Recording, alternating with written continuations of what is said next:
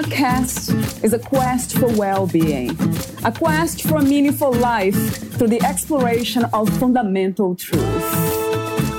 Enlightening ideas, insights on physical, mental, and spiritual health. The inspiration is love.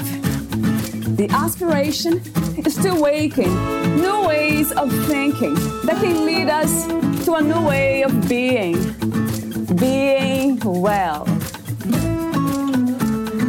Welcome to Body, Mind, and Soul Healing Conversations.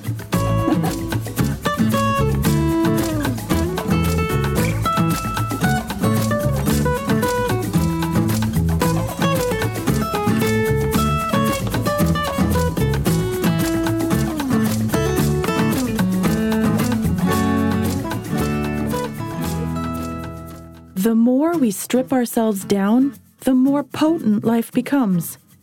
Having the courage to unearth our individual truths leads us to the sacred space of an open, peaceful, and loving heart, even in the midst of controversy and challenge. While navigating through unforeseen death, the loss of her baby boy, cancer, and a miraculous birth through surrogacy, Julianne Haycox found herself nudged closer and closer towards a spiritual connection to her heart and soul. As she turned inward and stepped back out into the natural world that she most loved, she discovered that within this sacred silence were the answers to what she needed to heal and unleash. Valeria Teles interviews Julianne about her book, Conversations with Grace in which she shows that the most important aspect of our lives is how we show up each and every day, whether we are enveloped in divine miracles or entrenched in adversity. Julianne Haycox is an abstract artist, photographer, lover of all things in nature, and a curious and fearless traveler. She is the author of Be Still and Know, a book filled with her photography and meditative quotes, and Conversations with Grace, Koehler, March 2020. A book of inspiration and personal growth. Born in the suburbs of Detroit, she made a solo move at age 17 to Virginia behind the wheel of her time worn Volkswagen Bug. The bumpy but miraculous ride of her life commenced in Michigan and sustained to the shores and through the years in Virginia. She never backs away from a challenge or trauma because experience has taught her that miracles are always on the way. Julianne lives in Virginia Beach, Virginia, with her husband and daughter. She graduated from Old Dominion University, where her love of writing was ignited.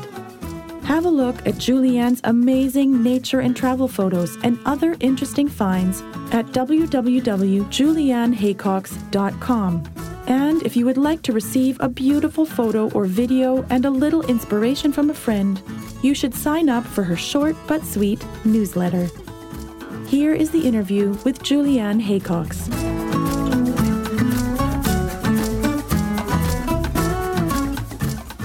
In your own words, who is Julianne Haycox?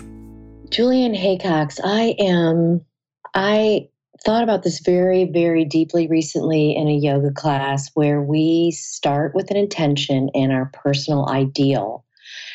And I have changed that personal ideal, and it came to me that morning. It just sort of dropped in. And I am the love of God. I am that love. That's who she is. Yeah, it's wonderful. Thank you. Before we talk about your books, healing, spiritual growth, I have a few warm up questions. The first one is What is life to you? Life is a, a path in which we walk upon, I believe, towards finding the ultimate presence of unconditional love and oneness with everyone and every living being. I think that it's not a perfect path that is definitely very obvious in my book, Conversations with Grace.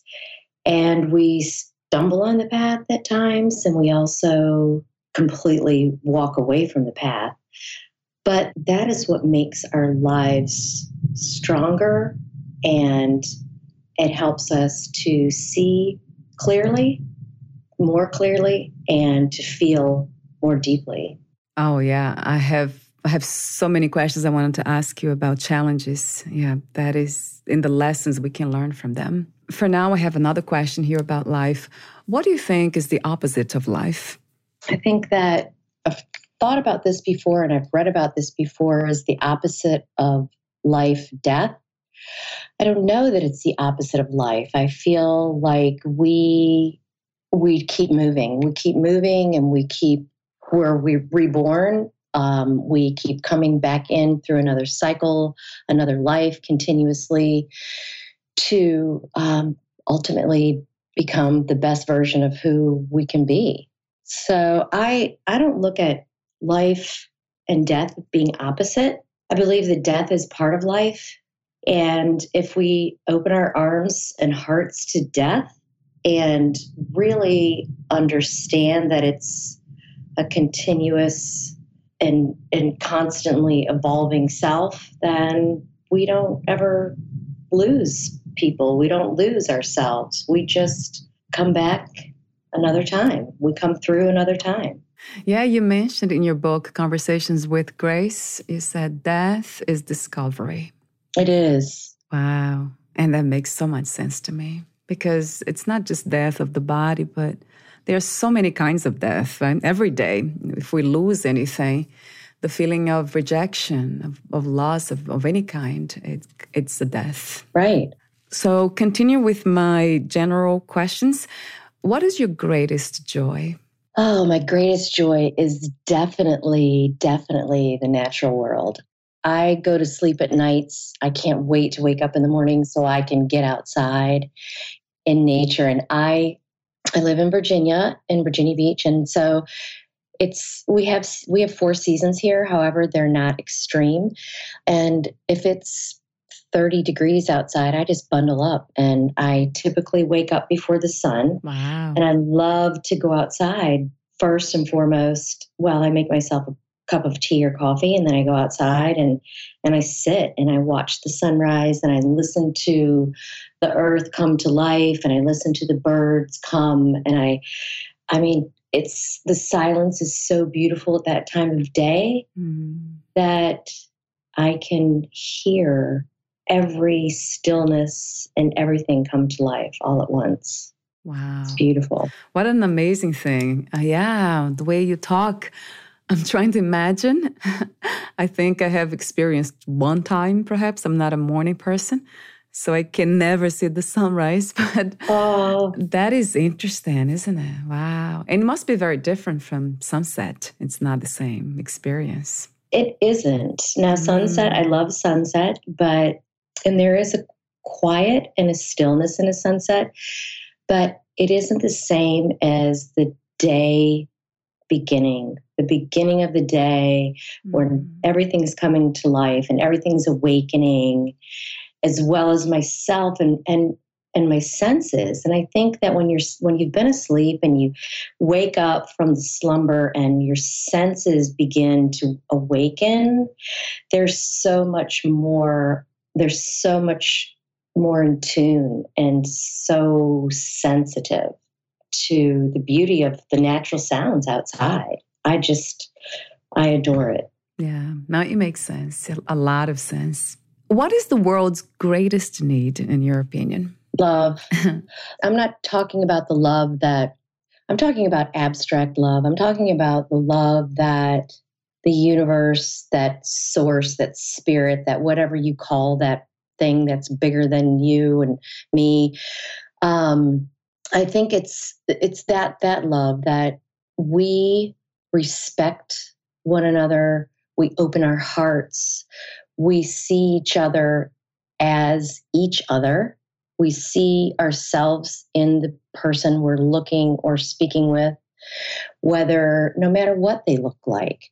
I think that um, I wish for my daughter, I wish for my grandkids, I wish for uh, the new generation to love in the way that means understanding, no separateness, no judgment, I don't think that's too much to ask for. I also don't feel fear from someone that doesn't look like me or someone that doesn't look like what I'm used to.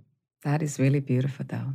That might be a challenge. I try to be very compassionate for people who can live this way, experience what you experience, because they, they don't know yet. That's why they act the way they do. But it's um it's amazing when a human being can do that, can go beyond the differences and, and just go back to union and just see the what connects all of us and everything, not just people, but nature. Well, and you know, I think that when you allow yourself to live in oneness and without separation, your heart has a natural expansion and it's so profound and the opening is so real that life becomes filled with the essence of love and ease and peace. So I think I would love for people to understand that, you know, when you feel stressed or you feel or you're being negative and, and that is stress and it fills your body, that's because it's it's not the truth. Negativity is and judgment and fear are not the truth. And it feels unnatural for that very reason. Truth truth is a feeling of ease because it's acceptance. Wow that is so true. So true. And that's funny because it's easy to know isn't it? So easy. It is. But most of us we get caught up we get we go back. And that's funny. Do you experience this going back to illusion? Knowing the truth living the truth and then being drawn to what is not i think i did in the past but i feel um, so anchored in my heart opening and i feel so anchored in my heart and in that essence of love that I am unshakable. I'm I really am unshakable. And I used to worry about, oh gosh, people will think, well, gosh, she's being so, you know, positive or too positive or a little soft here.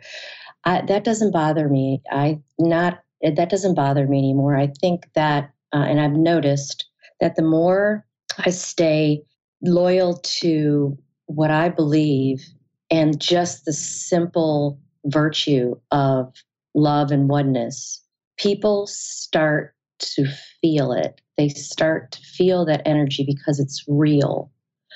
It's there, it's real. I try to live it every moment of every day of my life.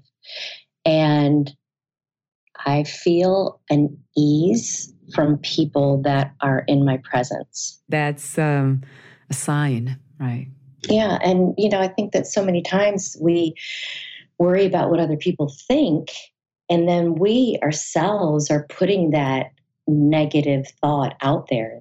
They may not be thinking that at all. so true. so we're bringing our own energy down and we're bringing our own energy to a place which is away from where we really want to center. So we create all these uh, the illusions we are creating ourselves. Exactly. So true. Where, what, and who is God to you?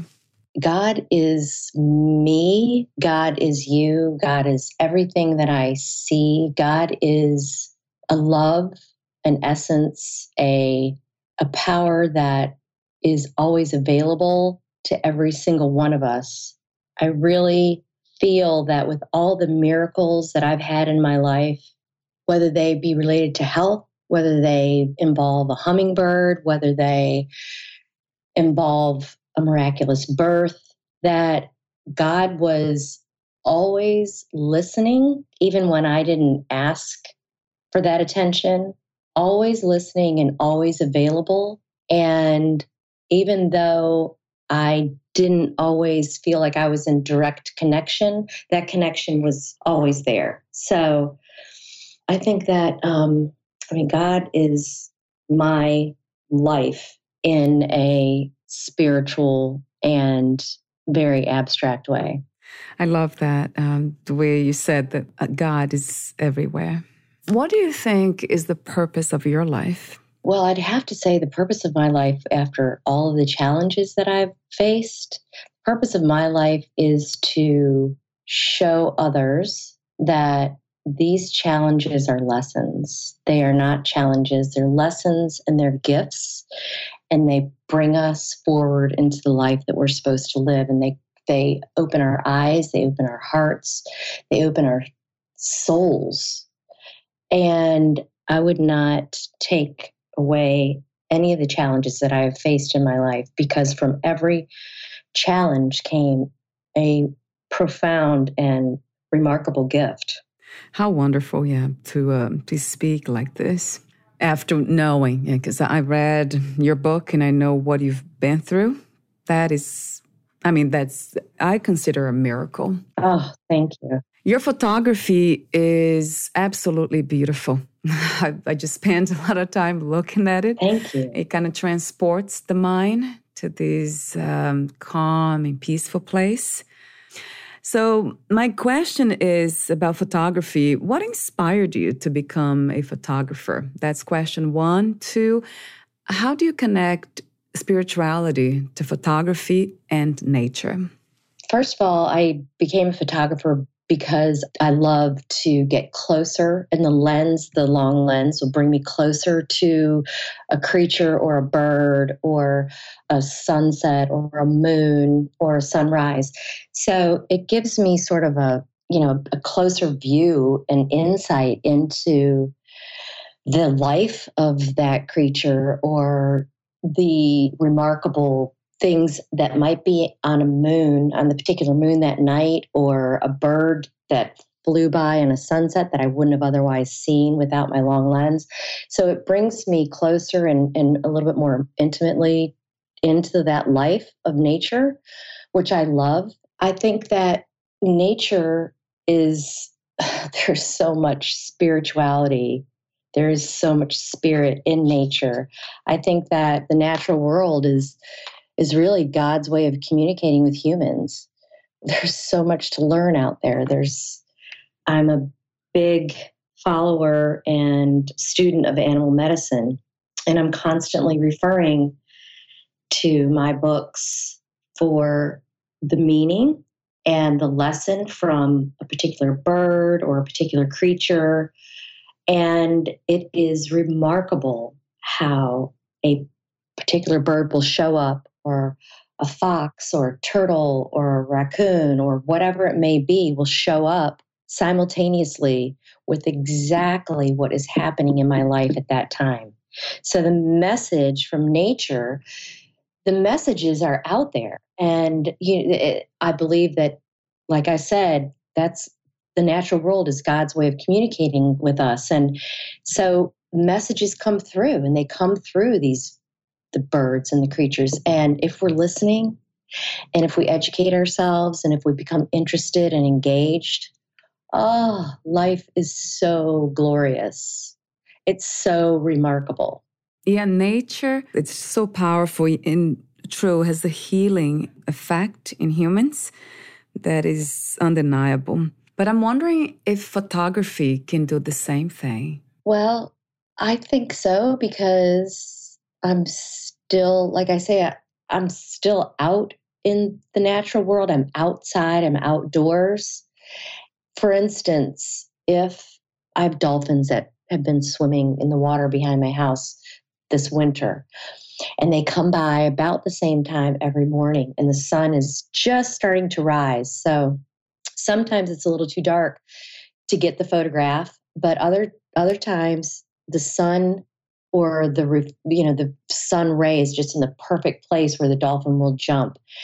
And even if i don't get that picture in that frame i still have seen the eye of the dolphin which i wouldn't have seen otherwise through the lens of my camera. And then let's say i i did get the picture and i download it to my computer and i it makes my heart stop sometimes when i see the actual photograph and the image that I captured because as I'm out there, I'm snapping, snapping, snapping. At the other day, I, I had, you know, I've had blue jays just going crazy in my backyard. And The other day, I was snapping many, many pictures. Blue jays are typically very skittish, but they were just putting on a show for me.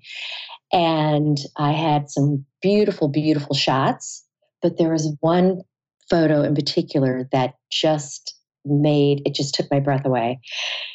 And I'm going to be sharing it soon and putting it on my website soon through one of my one of my newsletters. But the blue jay was actually laying his head down on the limb. It's just priceless, just absolutely stunning. So that sort of gift and blessing that I consider a blessing, it just keeps me. It, I it keeps me going. It, it's it's beautiful. Yeah, so in a way, it's like capturing a magical moment. Absolutely. Because a lot of times we can't do that with the naked eye, right? It's not, we're so distracted by so many things. Absolutely. So that's what it is. How beautiful. Yeah, I always wonder because I see a lot of people taking pictures of nature all the time, taking pictures in, in general. And I see that they are having this amazing experience right there. And I was just wondering what it is exactly.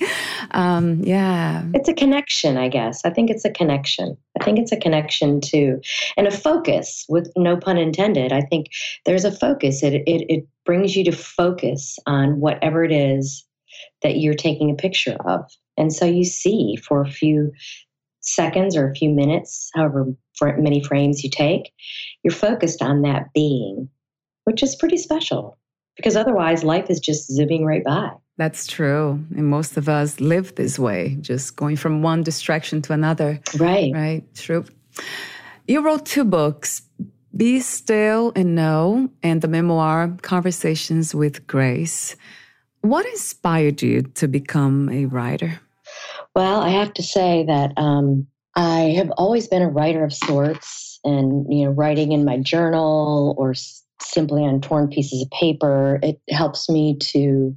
It's always helped me to organize my thoughts and and even allowed me to have curious or inquisitive conversations with myself.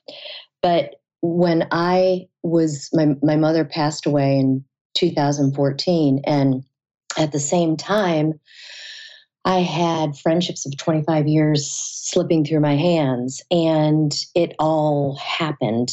It just, even though I've had many, many challenges in my life, as you have read in my book, these this particular time in 2014 it was coming at me all at once and it was very very harsh and it was i felt like i was in the middle of a powerful force that just it was just raging in my life and I I didn't know what to do. So I stopped and I went back out into nature like I always did as a little girl. That was my solace.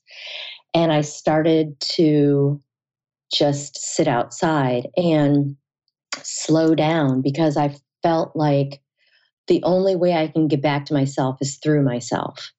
I can't get back to myself with the help of anyone else. I can't get back to myself by blaming anyone else. I can't get back to myself by being fearful or angry.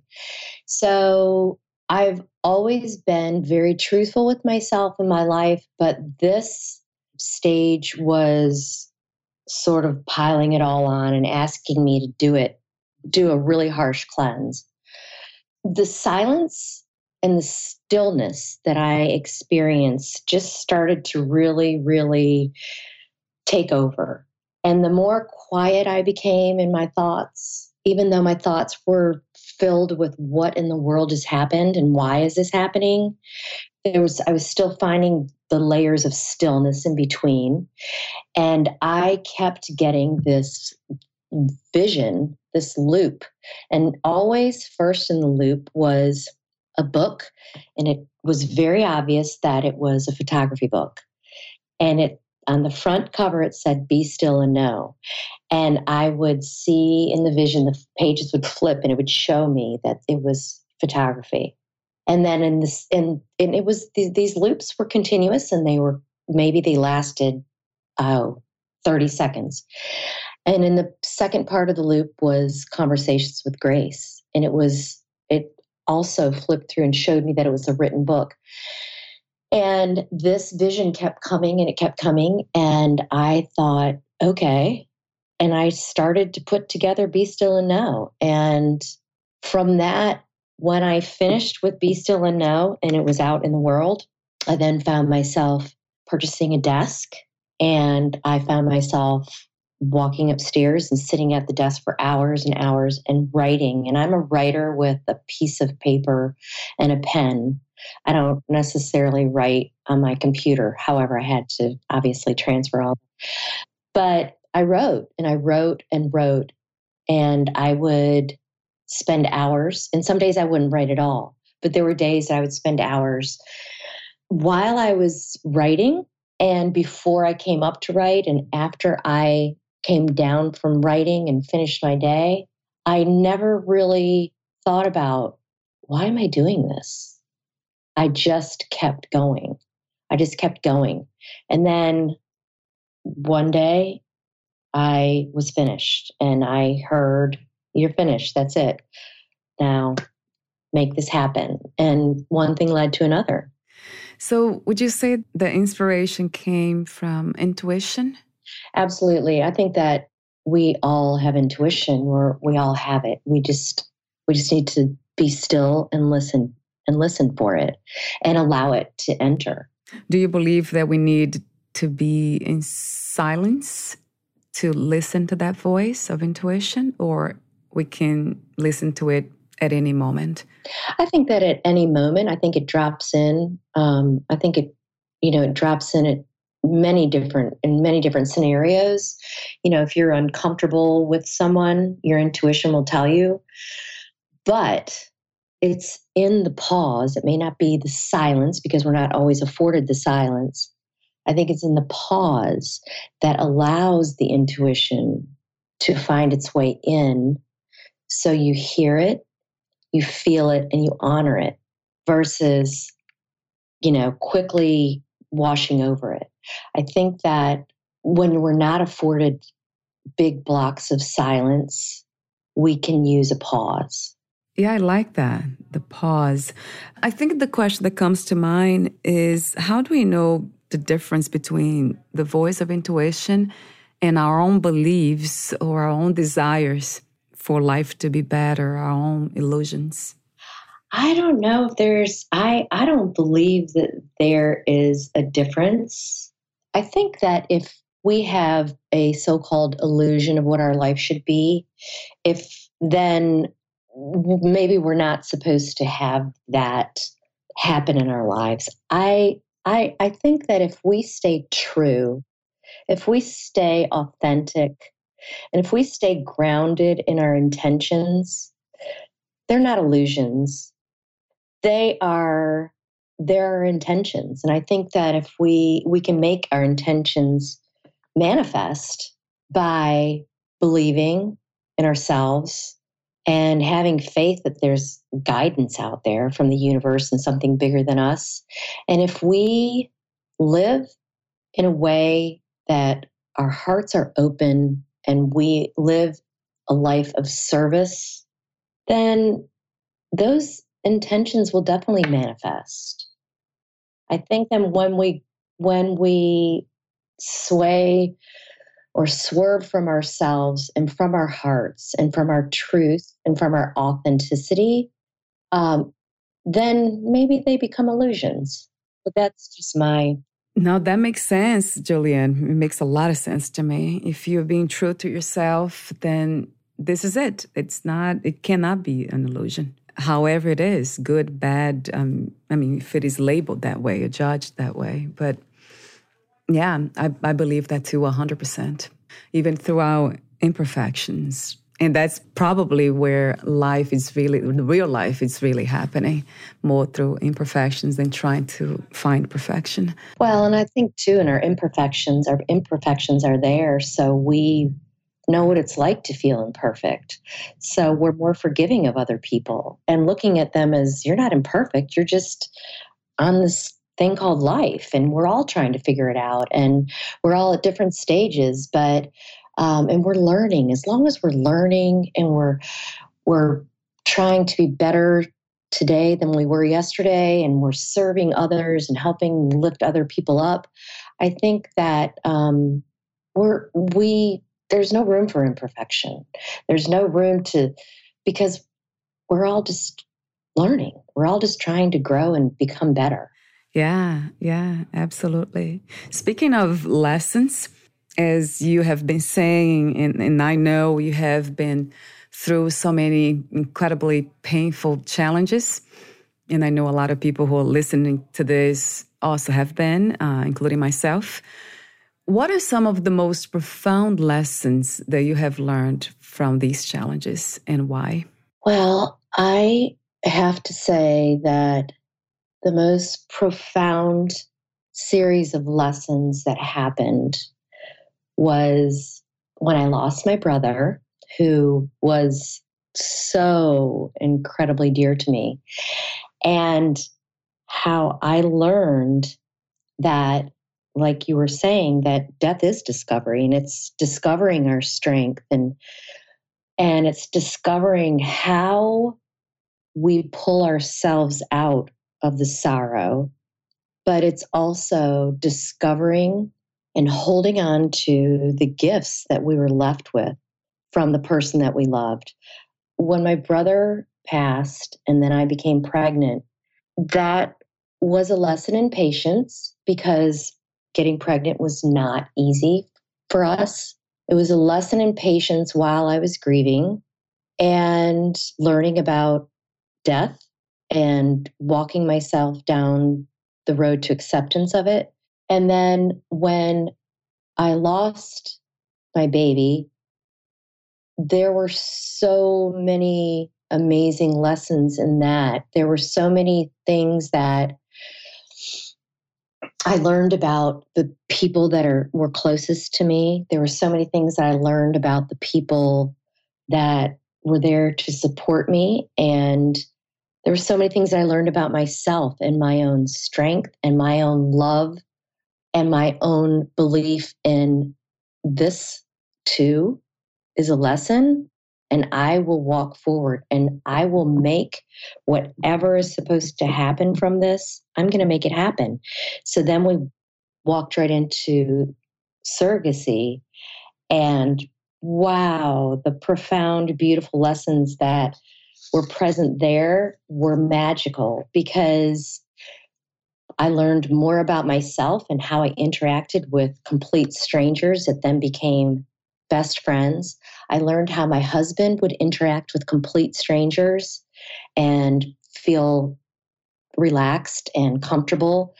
I learned how when we pooled together and had the same purpose to bring life into this world, that was all that mattered. We were there, all of us, everyone that was involved in the surrogacy to support each other. And it wasn't nobody and nothing took a spotlight. Everything was important, everything was beautiful, everything deserved respect, and everything was magical. That sounds incredible. And that makes me think about support because challenges, they call for support.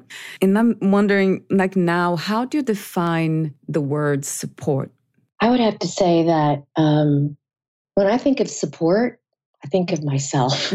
I think of myself for my own support because I think that if we depend on other people, if we require or depend on other people to give us support, we could be so disappointed. And I think rather than depending or requiring, or I think that letting the support come organically from friends and family or loved ones, whoever it may be, it becomes so beautiful and so authentic because it's streamed on its own.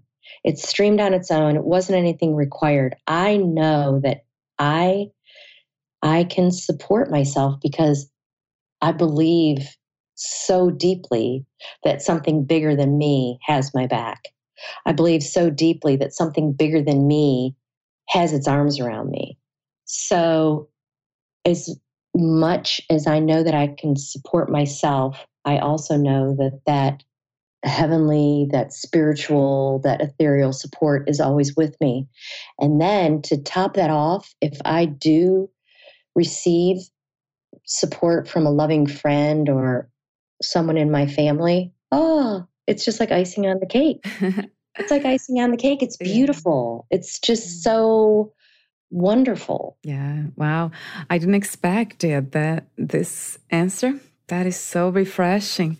so um, resilience, just becoming inner strength, becoming trusting ourselves is is the first support that we really need. Absolutely. So, talk to me some more, uh, I would say, about the power of being in silence. Why do we need it? Why is silence so important?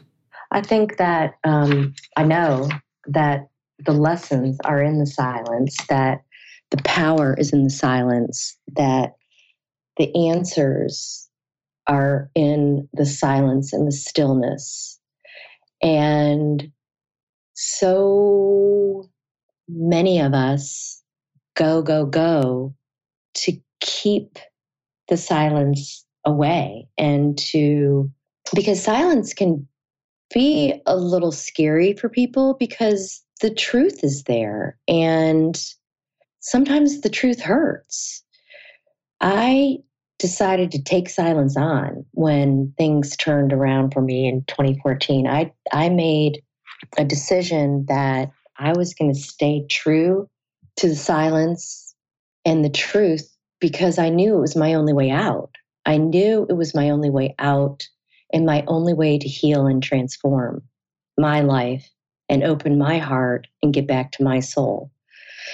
So sometimes when you first, or when I first sat, and, it might have felt uncomfortable because at the very beginning, you're you're hearing your life or the things that happened in your life run through your mind. And you don't want to push those thoughts away. You in the silence is where your thoughts will come. And eventually you sift through them and you start to make sense of them and you face them. And then if you are truthful with yourself and honor everything as it is and don't try to paint it as something else or blame it on someone else um, the silence gives you the answers on what your next step is, what your next thought is, how you should be thinking. And it's beautiful. It's, I mean, I'm so sorry I keep using that word.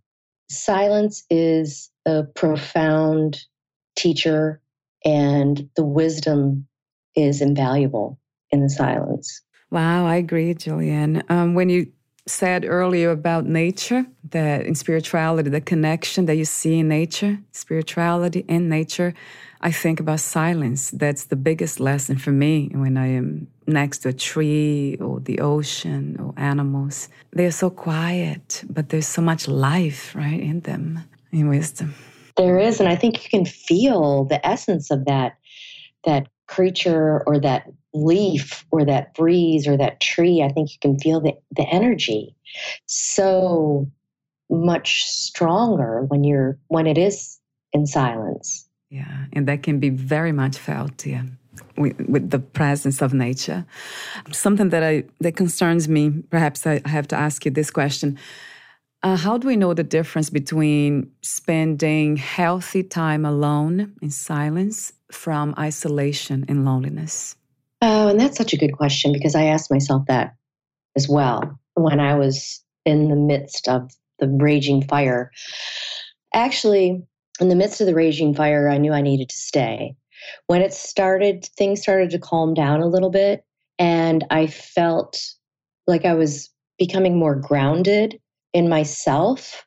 I thought, okay, you need to have a little time a little time to do something. Now, I, for me, it may have looked like a walk, um, which I do every day, but maybe with a friend instead of by myself.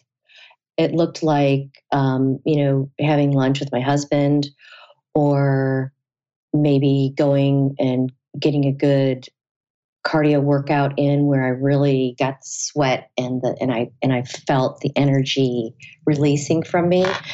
But I think that your your intuition lets you know when it's time to break out of the silence and break out of that time alone because i think that that i did anyway i i had a longing to do something else. I had a longing to be with other people even though nature is you know I, it's there's so many there's so much there's so much life in it and i didn't i never felt alone. But um to be with other humans you know I, I felt that longing and i and i answered it. I answered it but i also found that from the silence that i had spent so much time in and the stillness i was so much more present and so much more available to the people that i then spent my time with because of that practice of stillness and silence. I like the way you talk about the, the, our intuition will let us know when it's time to leave that space of silence and then go back and meet and talk to people and go back to life itself and what it's left. I guess I have another question here. Do you think that is there a time frame uh, to let go of grief? No, I don't think so. I think everybody's so different. I think that we all handle death so differently and and even in my family, when my my brother died, our I I'm the youngest of seven children, so each one of us had a different relationship with that brother. So mine was much more intense. The loss was much more intense for me, but that doesn't mean you know I honored the fact that my siblings how the, their grief looked different than mine and i think that we just need to honor one another and not put a time limit on anybody ever. Um, as long as you're healthy and you're grieving in a healthy way and you're not feeling falling victim to the grief, I think everybody's different. I like that.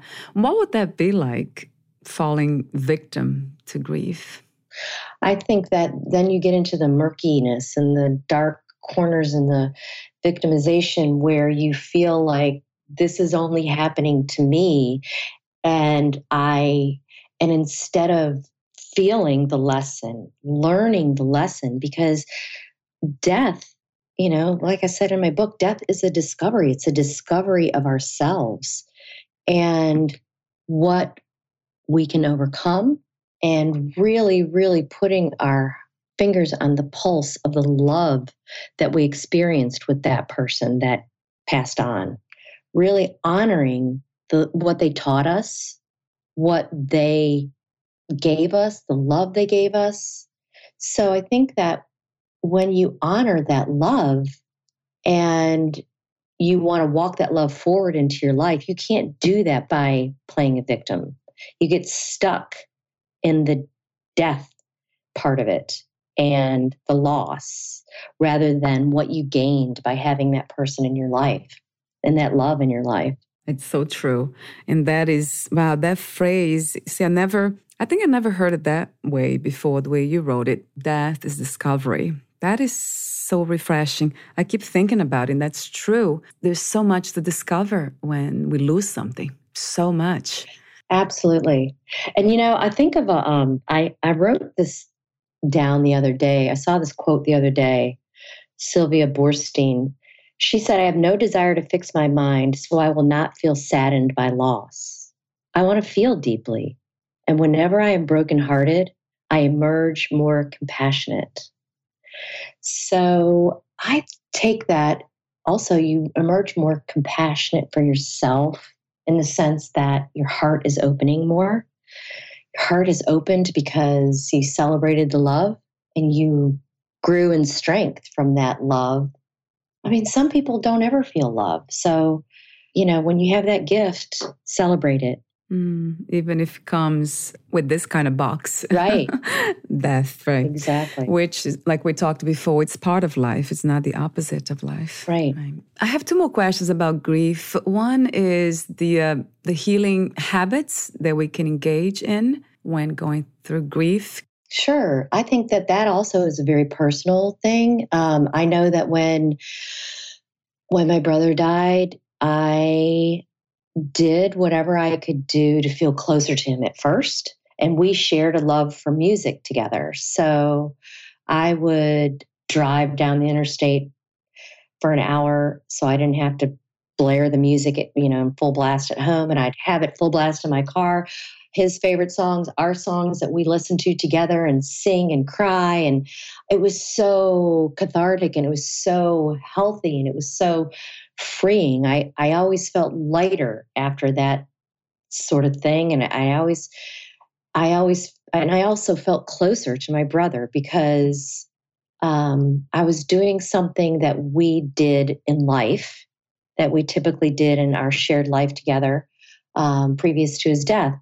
And then after I worked through that initial pain, I started to say, okay, what you know, what can I do to take my mind to something fresh and clear and I started to work outside again. You know, I'm always drawn outside, and I just I started to plant a garden, and I I um, got my hands deep in the soil and I worked really hard, really, really hard at, at creating something that was beautiful. And then um, later down the path of discovery and healing, I started to paint. And that was a miraculous blessing in itself. I had never painted. And as I talk about in my book, this angel painting that I was blessed with was just a the most profound experience that I think I've ever had in my life. So again, I think that when you're going through a challenge, whether it be death or loss of a friendship or something happening, we have to listen to ourselves. We have to listen to what our intuition is telling us that we need. And don't depend so much on outside sources. There's so much strength within us. There's so much strength, and the answers are right within our hearts.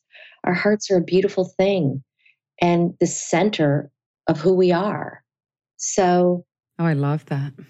Absolutely love that. Going back to the heart, listening to our own intuition, because that will lead us to creative ways to uh, heal ourselves. There's so much wisdom within, right? And you know, when you're open and you're open to your intuition, and your heart is open and it's raw, maybe from the pain or from the healing, that's when the, the beautiful messages come in and the ideas come in. I never knew I could paint. I didn't know. And I thought, okay, sure. I'm why not? I, you know, my life has taken a turn and I'm just I will I will follow. I will follow the next step. I will take, I will put one foot in front of the other and I will take steps that are necessary and the steps that I'm being led to take. So intuition is so powerful and so wonderful. I love also the idea of just flowing with life. That's what happens. Um, we're not trying to control anything anymore. We are choosing more than controlling, I guess. I'm wondering if it's possible to prepare for unexpected events uh, like this, major losses and all. Oh, no. And I would never, know. My first reaction was no because I, I felt like for me i feel like thoughts are so powerful and energy is so powerful so if i'm thinking about an oncoming death maybe are you thinking maybe the death of someone that we know that is terminally ill or maybe an elderly parent sort of thing yeah i think that would be in a way easier right to prepare when we know that they are in a situation that um, it's hard. But I'm no, I'm I'm actually asking if it's possible to I don't know imagine the unimaginable. Is it possible to practice this kind of uh, this kind of thinking before something happens? I don't know if we could practice that kind of thinking, but I think that if we have a belief, first of all, in ourselves, and we have a connection to our hearts and to our souls, and we have a connection to a divine source, and we really, really, with every cell in our bodies, feel that connection every day, then anything can happen. And we're prepared for that because our belief system is so real and so true.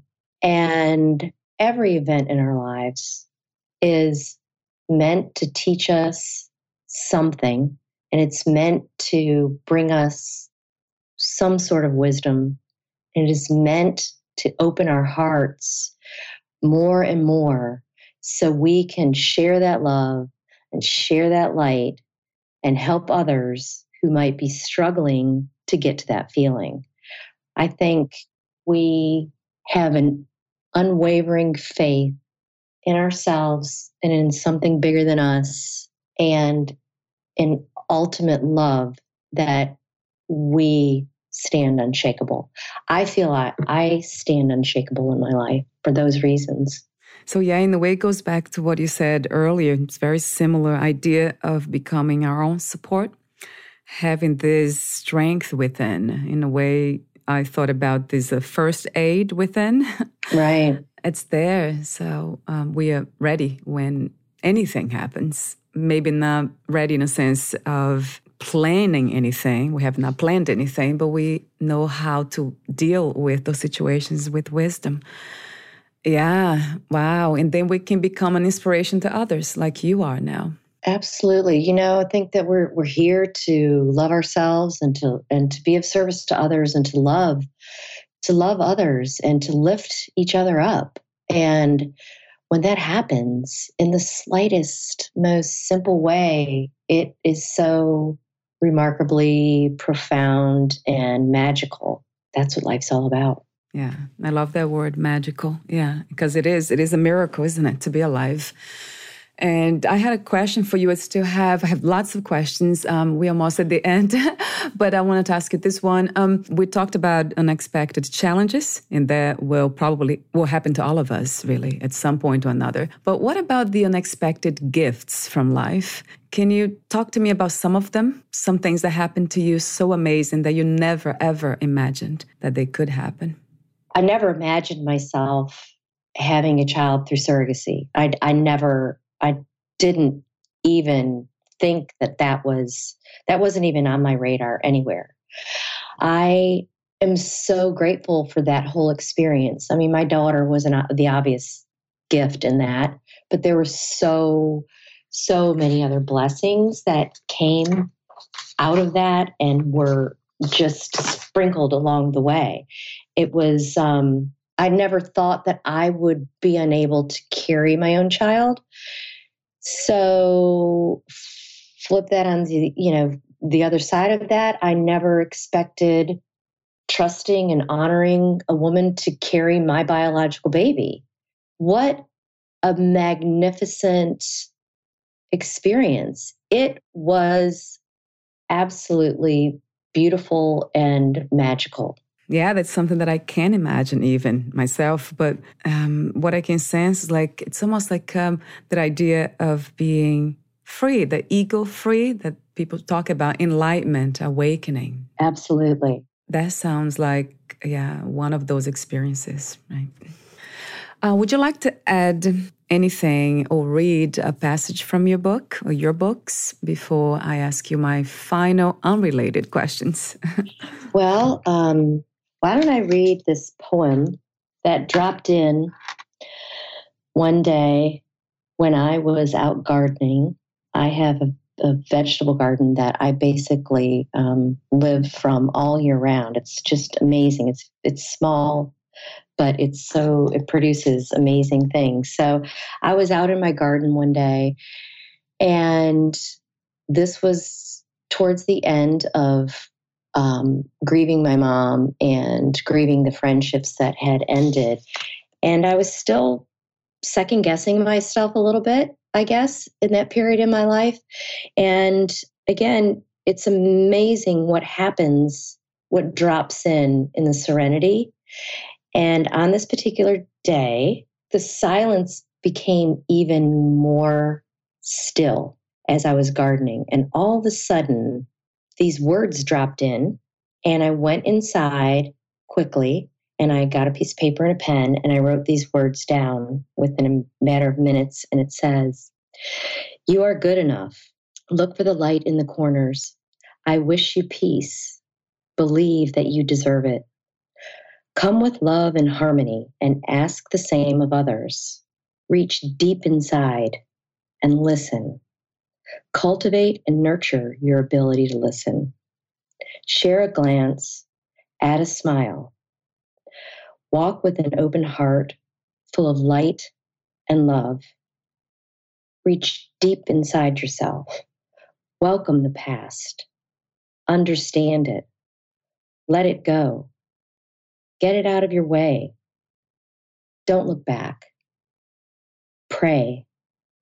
Be a lovely friend. Imagine the most amazing vision of yourself. Bring your vision to life. Love who you are. I will be here every step of the way. And that, I believe, was one of my angels just whispering in my ear at a time when I needed it. And I honored those words by writing them down, and I honor them today by living them. Oh, they are very powerful, though. Yeah. Wow. Yeah, I felt it very much. It's uh, maybe I'm not un- unaware of, but I needed to hear that. That's interesting. Yeah. Wow. Thank you, Julianne. Yeah. Nice. Um, okay. so, um, my unrelated questions. How do you define success? Oh, I I define success by living with an open heart and living in oneness every moment of every day. What is to be strong? To be strong is to learn to be strong is to be open to the wisdom. To be strong is to be, to look past what it is that you think is bad or fearful or scary. To be strong is to look past all of those things that don't serve you and to look straight into the lesson and the meaning. Wow, thousand times yes to that. What was the hardest lesson to learn about yourself? Do you know what that was? And it was most recent in this this latest bout of challenge was that I had I strayed so far away from myself. Oh, I was so I felt so disappointed in myself at the beginning because I thought, why did you just why did you just let yourself go? Why didn't you fight for yourself? Why did you become all of these other people? Uh, become what all of these other people wanted you to become. Why did you? I was so disappointed in myself. And, but then I said to myself, okay, you've got two choices here. You know, you can, you can waver and you can stay where you are, or you can move forward and fly, girl just it's time to get back. It's time to get back to who you are, why you're here, and the love that you are meant to give. All this other, all these other moving parts in, in our world these days, they so easily stray us away from ourselves. And um, I let that happen, and it for a very long time. But do I regret it? No, because it taught me, and it and it helps me to feel stronger towards hanging on and nurturing and nourishing who I am and staying true to that person from from here on out. Wow, I think all of us um, can share that in a way, yeah, one way or another, right? Losing ourselves and not being ourselves. But then, yeah, I, I love what you said no regrets because we know the way back, right? We trust, right, that we can go back. The trust, I guess, is more important. Right. Um, what is another word for healing? I'm sorry to keep using this word, but love, love. I can't, you know, the love is just love. Mm-hmm. It's not, you know, again, it's not the the heart and the Valentine love. It's the the essence of spirit, of your own spirit. Oh, your own soul. What a beautiful thing. And the spirit of whatever your divine source is. That is healing because it's it's such a safe, supported, and forgiving place. And I guess that's why I love nature so much. You know, it's safe and supportive and forgiving and and constantly um, renewing itself. I love that. Um, I have to use the word love again too. yeah, because you're right. Yeah, um, there's I don't see anything but love, right? Oh, always going back to it. Right.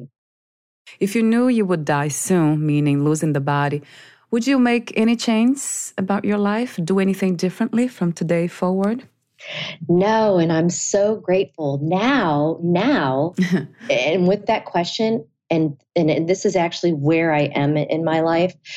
At that very question that you just asked me, I am so grateful for the latest hardships in my life and every single one before that because it has brought me not only to a place of peace, but it has brought me to the essence of my true self and to my soul. And I am living my life now in a way that I am proud of the person that stands before my daughter. I'm proud of the person that stands before my grandchildren. I'm proud of the person that loves my husband. And I have nothing left to give. I have nothing left to give besides this continuous love. And I have, they know who I am. They, especially now with this book coming out, they have me. They have me and they have me forever. Wow, Jillian, um, that's another thing I never heard. It's very refreshing, maybe in different ways. But yeah, I have given all. There's nothing that I didn't give. So you um, you're living the fullest, your full potential, and you know it. That is amazing. Um, yeah, thank you because you become a gift to to others and to the world, to life itself. You're just a very, I mean, it's an amazing um, reference. Um, do you believe in life after death? Some kind of life? I do. I do. I'm not sure. You know, I don't think. I don't think about it, but so much. But I do believe because I've had visits from people who've passed on whether it be in my dreams or whether it be in the stillness or whether it be in a message that I know that only they could have relayed. So, yes, I really do. And I feel the presence of people who have passed on. So, I'm hopeful that there, yes, I, I'm hopeful because I feel like we just continue to cycle and move through and back and in and out and yeah. And you know it's sort of like you know when you meet somebody or you have a you have someone in your family or a friendship and that person is just so easy to get along with and they can finish your sentences or there's a comfort being around them. I just feel like that's that comes from having spent time previously. Mm, yeah, uh, reincarnation or um, life continuation, right? Right. I also like what you said that you don't spend a lot of time thinking about it. I don't. right. What are three things about life you know for sure? This is my last question. I know for sure that one day I will die. I know for sure that I have lived my life oh, in the best and most fulfilling and most giving and loving way possible. And I know for sure that I have given everything I have to this life. And I'm proud of the lessons that I've chosen and accepted. I'm proud of the strength and the life that has come out of me from accepting the challenges. Oh, how wonderful. Thank you so much again for this conversation. It has been meaningful, beautiful, spiritual. You made me cry, laugh, a lot of emotions, think, reflect. Well, um, wow. Yeah. Well, I thank you for reaching out and I, you know, believe in I believe that that was also intended for you and I to connect and I feel I feel you and I feel your voice and I feel your essence.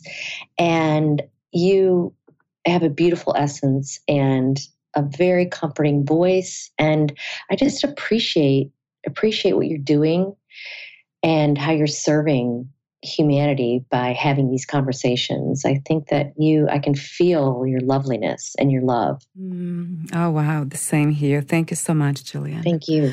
Where can we find more information about you, your books, products, services, and future projects? Well, my website is juliannehaycox.com and everything is there and, and available and you know will guide you to an Instagram if you prefer that, or Facebook if you prefer that. But my website, juliannehaycox.com, is is where I am. It's who I am. It's what I love. And my photographs are there, and and not only my nature photographs, my photographs from from traveling, and um, there's some pretty remarkable um, photographs from travel that I feel are so heartfelt. Yeah, they are. Yeah, they're amazing, right? thank you so much again. I'll talk to you soon, Julia. Okay, thank you. Bye bye.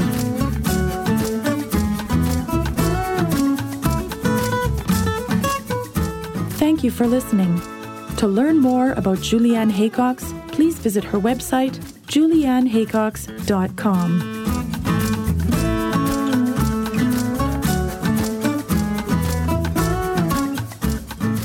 more about this podcast, please visit fitforjoy.org slash podcast. I want to thank the Patreon members Lawrence McGrath, Mark Basden, Terry Clayton, and Aidan Bickrock. Thank you again for listening, and bye for now.